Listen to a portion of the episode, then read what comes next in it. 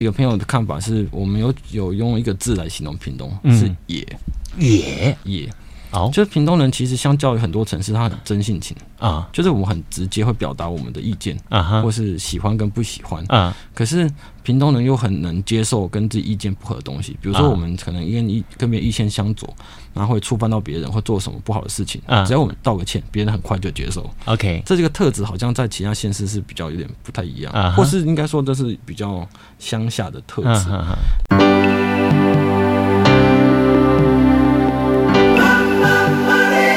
欢迎收听《南方生活》。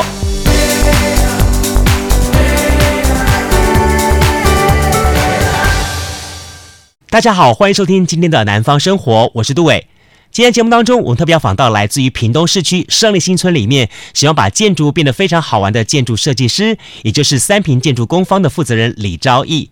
张毅呢，在屏东的胜利新村做了非常多很酷的事情，这其中包含了他们搭了一个鹰架，擦成全白色，然后让大家可以爬上去，在树冠层的高度俯瞰整个的眷村，用不同的高度来看见屏东这块土地，甚至成为屏东灯会期间大家所关注到的另外一个亮点。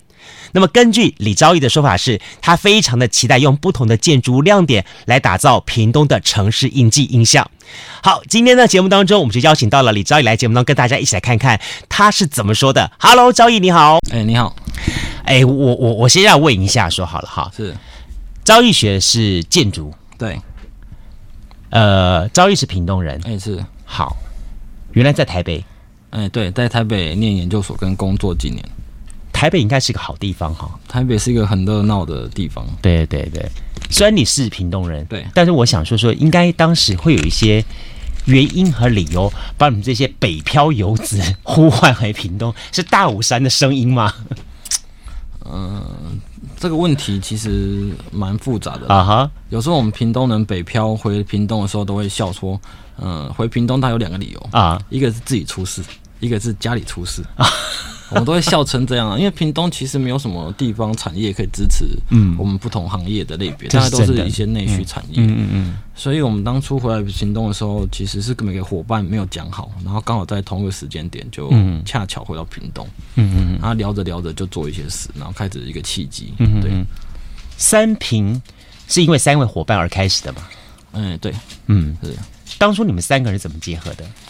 当初，因为我们本来就是大学的同班同学，对，所以我们大学都还蛮熟悉的。嗯、然后我们回屏东的时候，因为看到有一些案子，它的规模比较大，嗯，所以我们需要比较多人可以一起操作跟讨论，嗯，所以我们就是把三个同学凑在一起之后，我们就开始讨论啊，做一些事啊，然后开始找一些据点，嗯哼，就是慢慢的先应该是先聚在一起，然后后来才找了一个据点，然后再开始成立公司。啊。我以为说你们刚开始成立工作室的空间只有三平大小，所以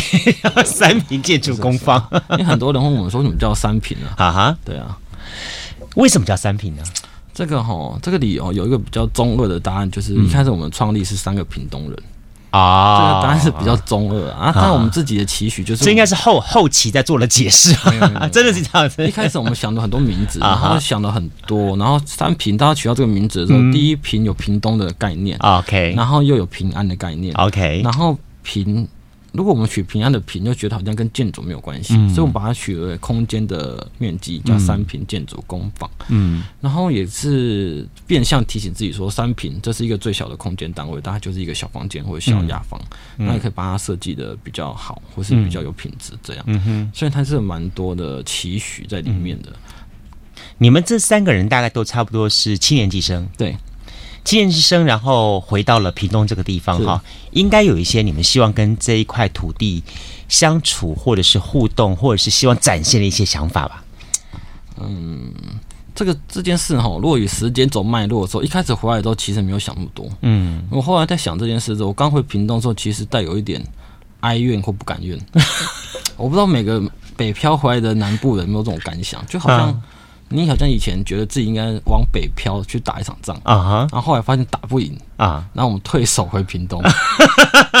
一开始我有这种心理的转变啊，OK，然后后来聚集一些人之后，发现了呃屏东有趣的地方，认识一个不同的团体，然后开始做了一些事，发现嗯呃，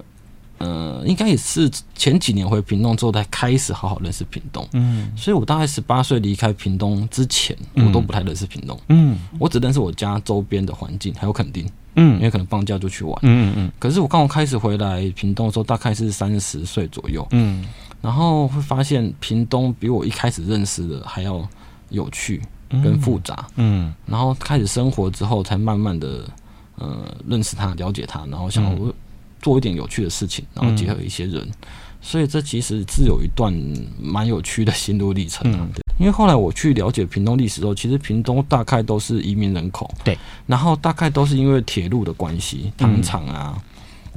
烟厂，嗯，或是好。对烟厂跟糖厂的关系，所以一路在这边，包括我们家也是，我家应该算是高雄人，嗯，然后这个火车开开发之后，我爷爷就到屏东去糖厂工作，嗯，所以我们都算是屏东的外来人，嗯，所以我们的包容性会好像变变得比一般城市更好，因为我们有客家人、外来人口，还有原住民，嗯，对，然后他现在还有新移民，嗯，所以我们这个屏东的城市其实不同各种族群都有，最有趣是工地，嗯，工地会有客家话、台语、国语。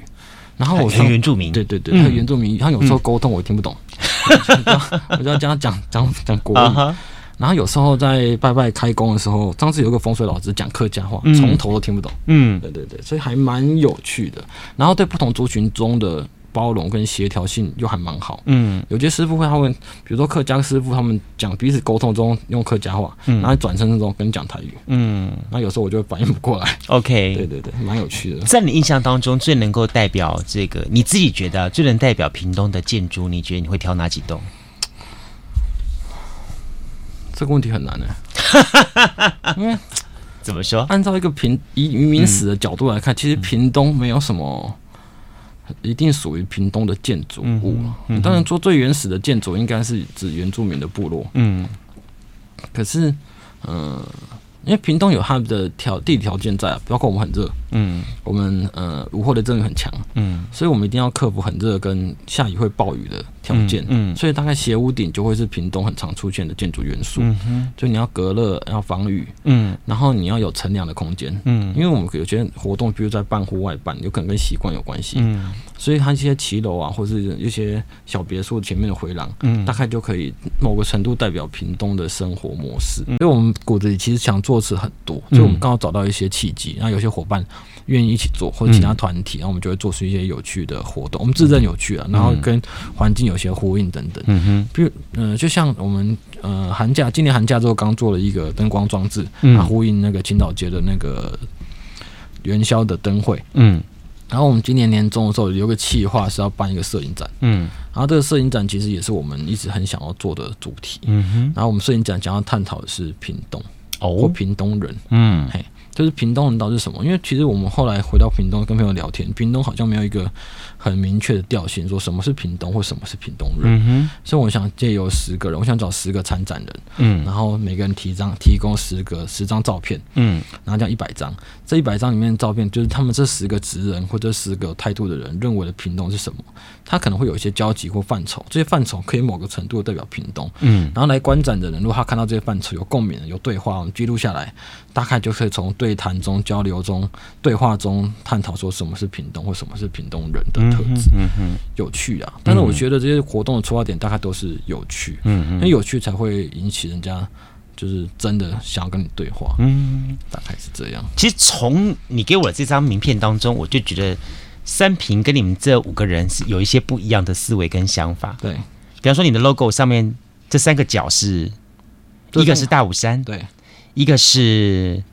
巴士海峡，台湾海峡，台湾海峡。好，还有一个是什么呢？还有一个是那个您说是左下角那个三角形吗？对，哦，那个是房子。啊。对对对对，因为我们屏东就是在一个台湾台湾海峡跟中央山脉夹出来地形的一个。聚落或者城市，嗯嗯、然后我们认为平房子或者设计应该是跟环境融在一起，嗯、所以我们把房子做的很小，然后放在我们名片的左下角，嗯，所以很多人会忽略那一块，